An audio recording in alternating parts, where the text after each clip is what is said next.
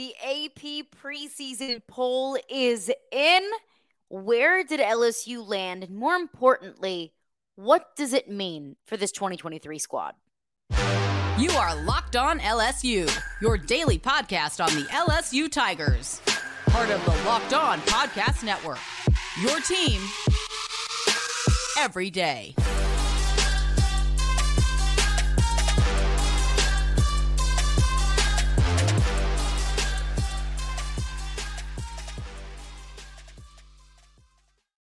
Well, thank you for making Locked On LSU your first listen every single day. We are free and available wherever you get your podcast. Plus, don't forget, you can also find us on YouTube as well.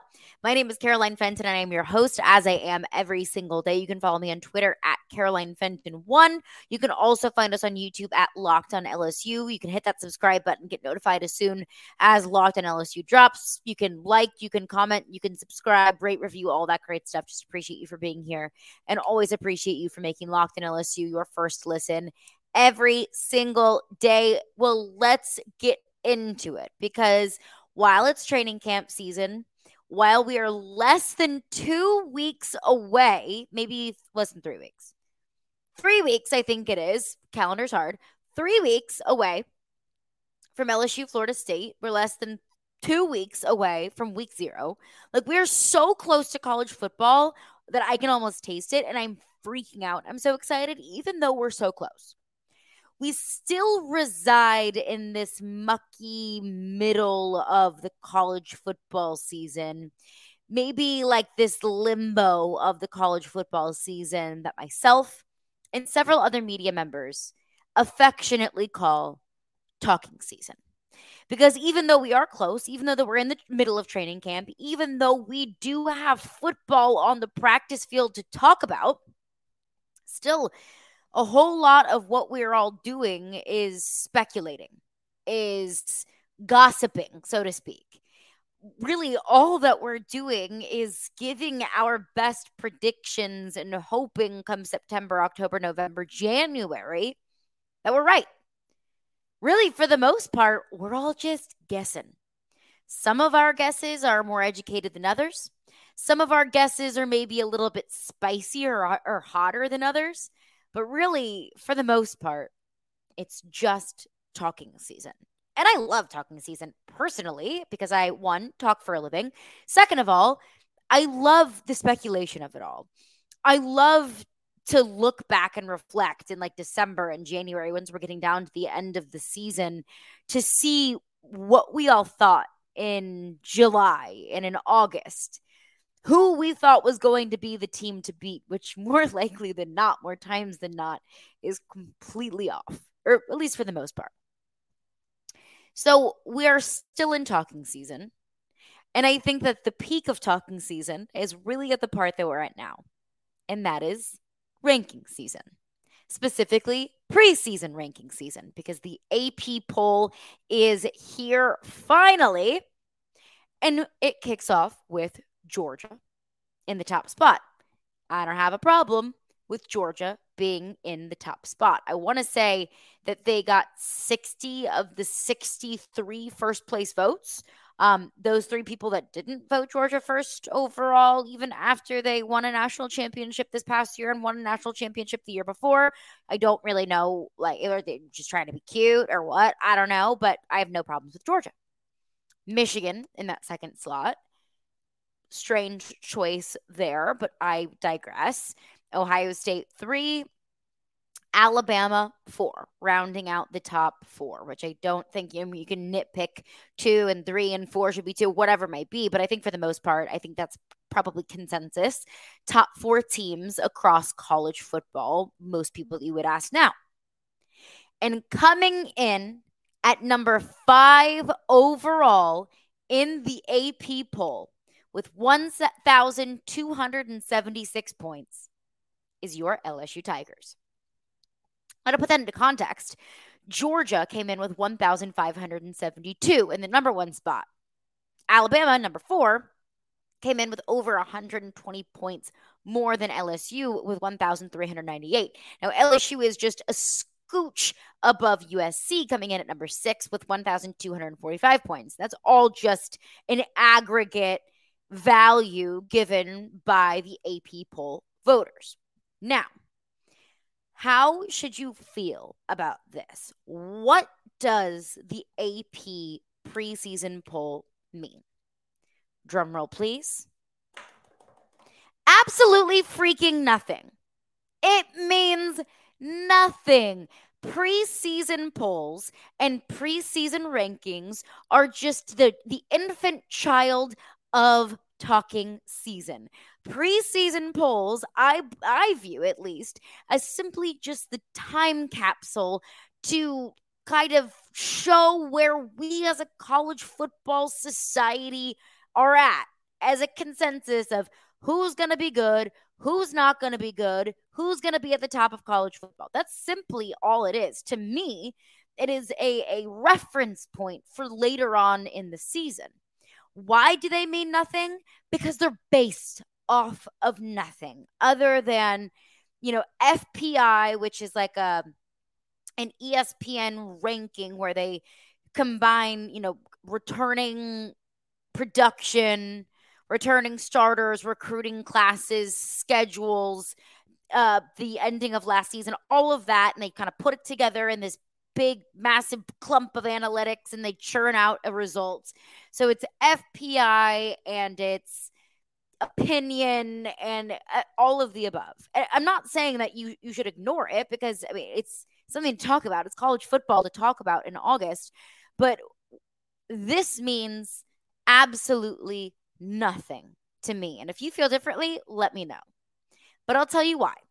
Because I will ask you the question what these schools have in common.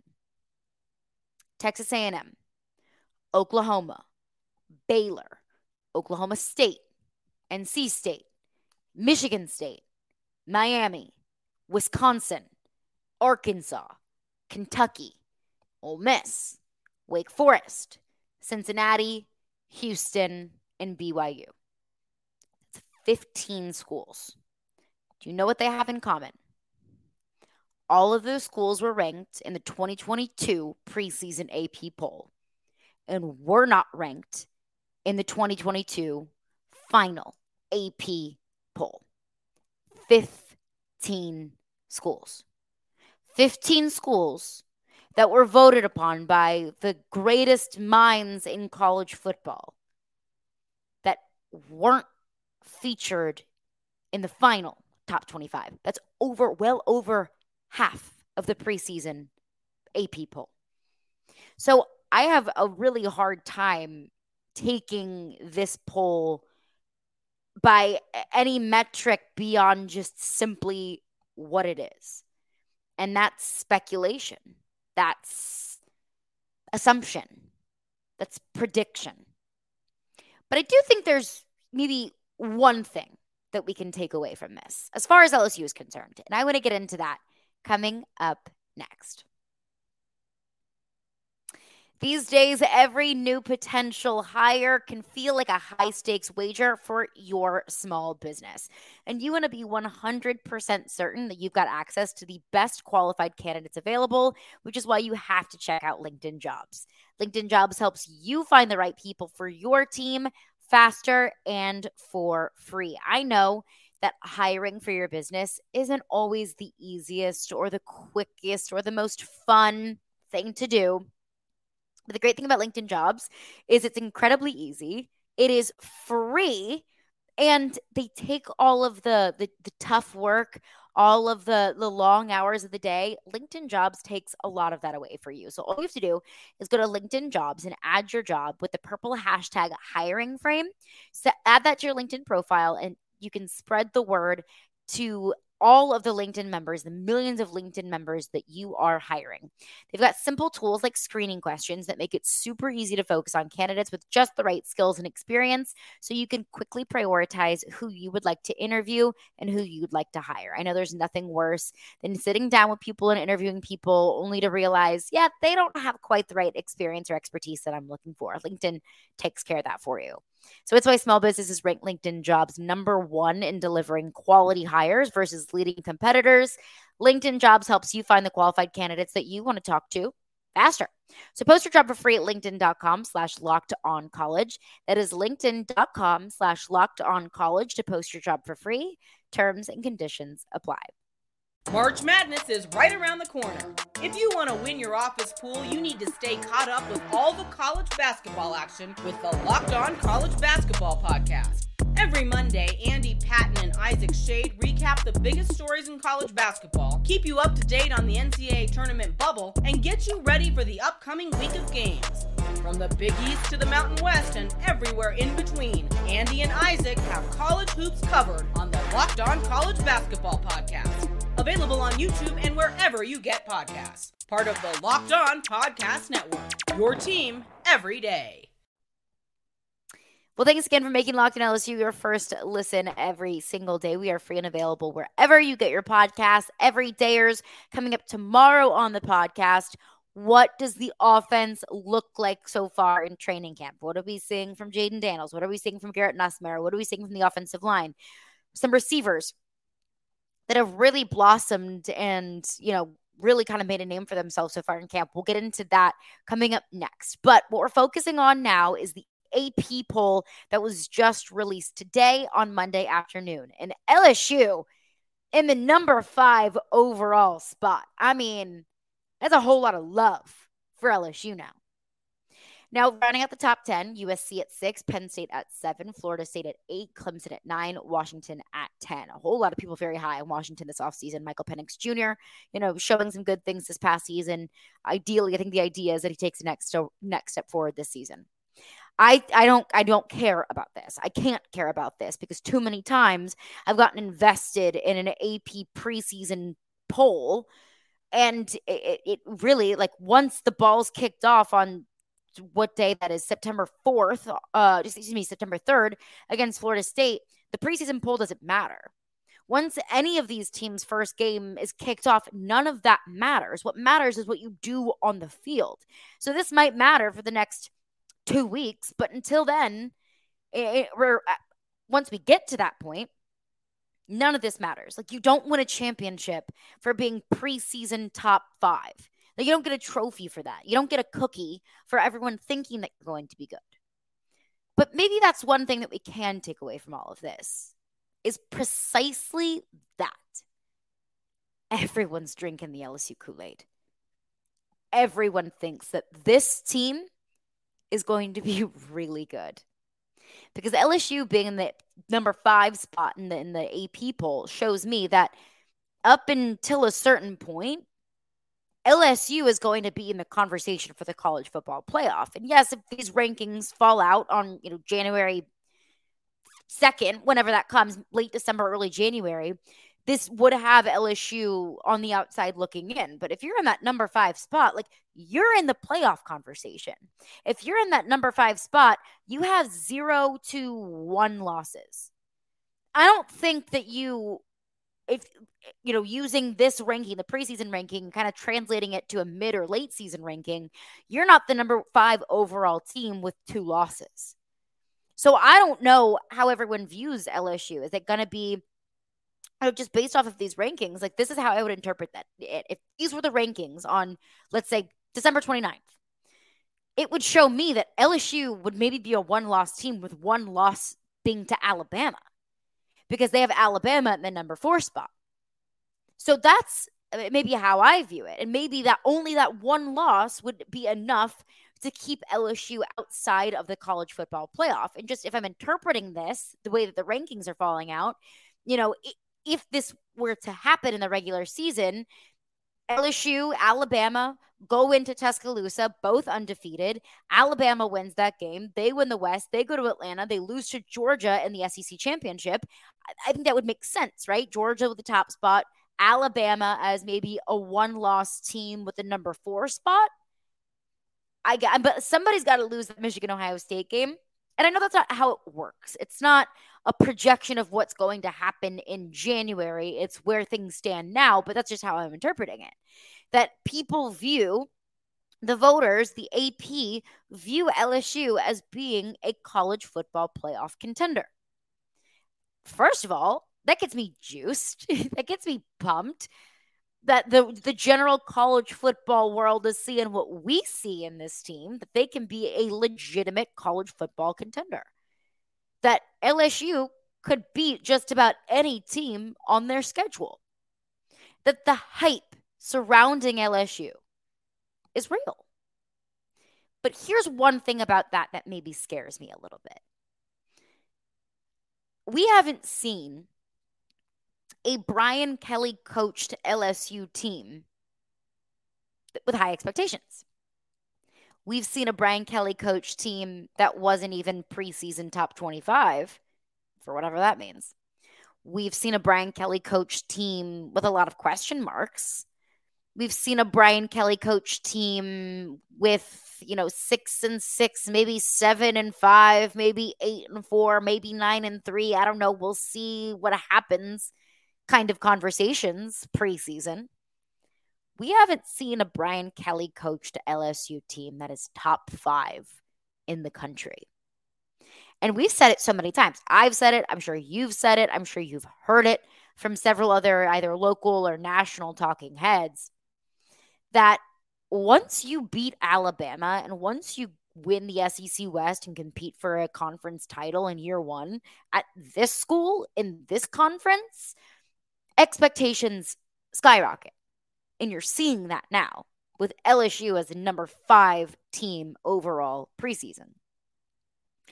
So, how is Brian Kelly able to kind of temper the expectations inside the locker room?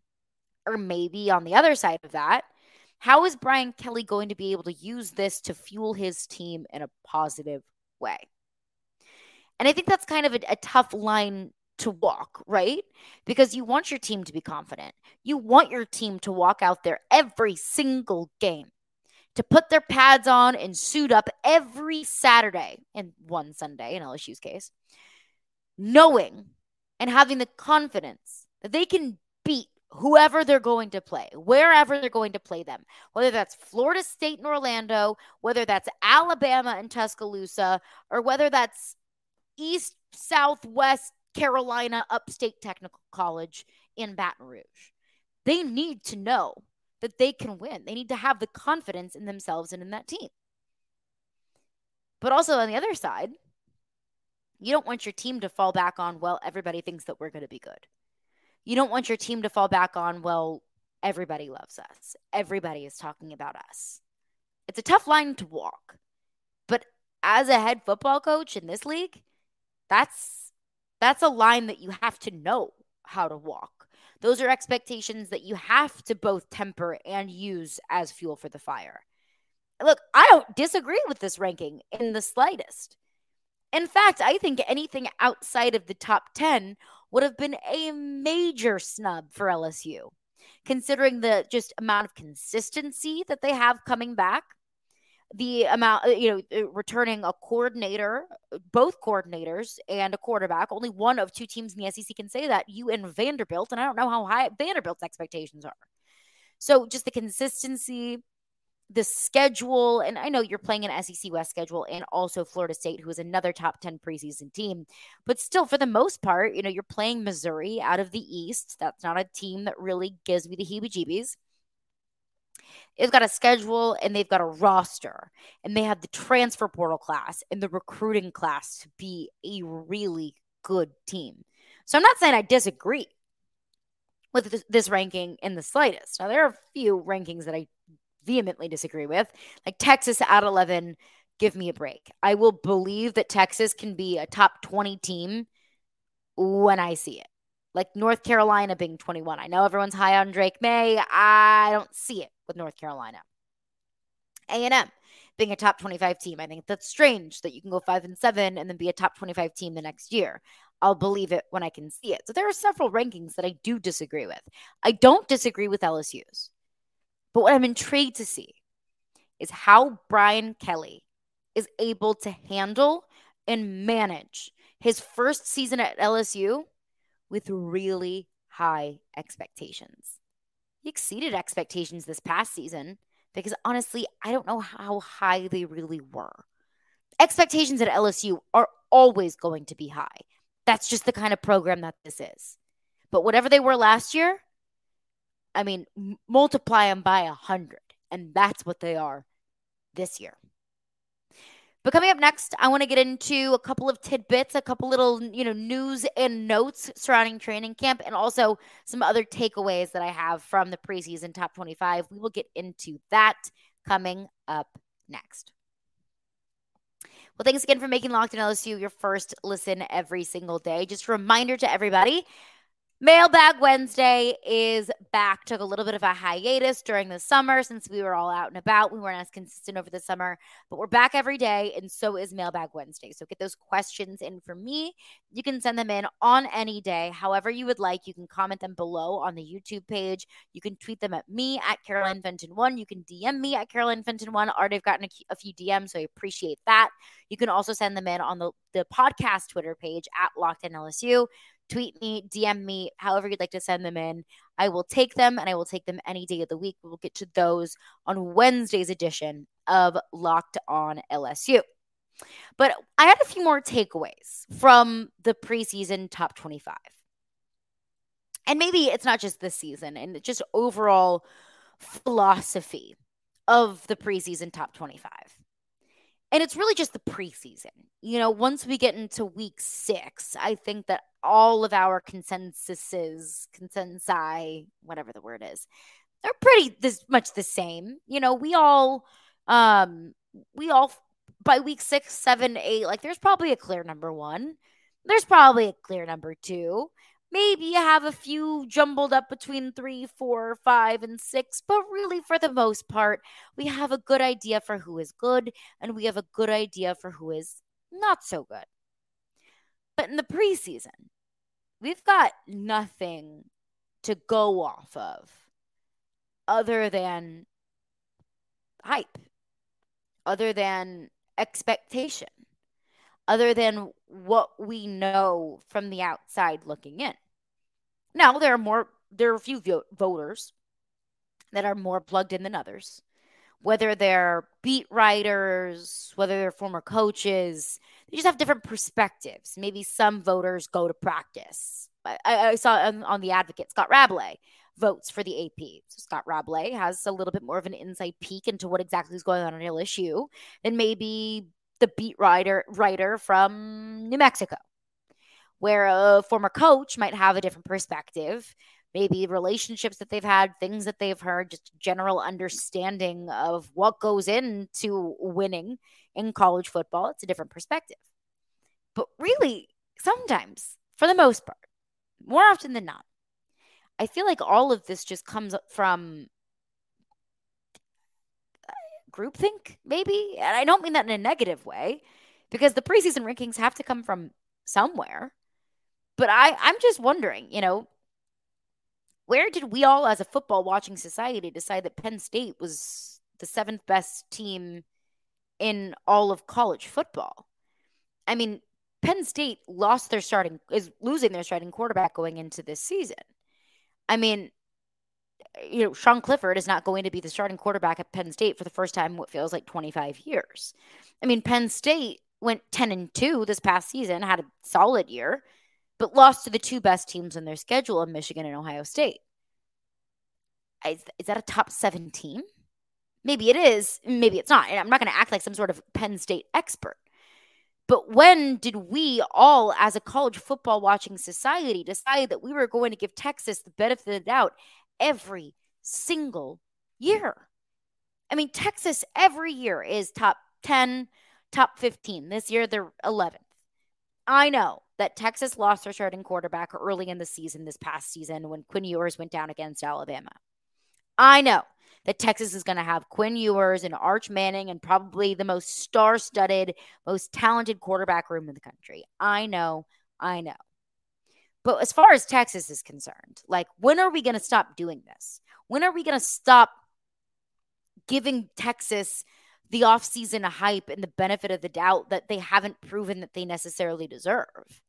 And that's no shade to the Texas program. It's just simply something that I've noticed over the past few years is Texas always gets this hype preseason. And when are we going to learn? So it's just I, I just find it interesting. I do. I find it very interesting. And this is no shade whatsoever to the AP, no shade whatsoever to the voters because they're just doing their jobs. And I'm talking about it. You know, it's interesting for all of us as as college football fans and observers to see, you know, as my thoughts are my thoughts kind of reflected in this or do they are they higher on someone else than we are or are they higher than on my team than I am, whatever it might be.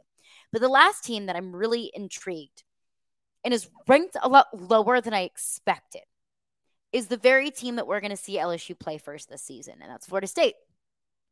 Florida State, I believe, is the top ranked team in terms of FPI. Now, FPI is that ESPN ranking with um, really the crux of it is returning production. So, not just returning players, like you could have 40 players coming back, but if they didn't play or if they didn't, you know, they weren't starters consistently, then your FPI is not going to be as high as maybe a team that's returning eight starters on both sides of the ball.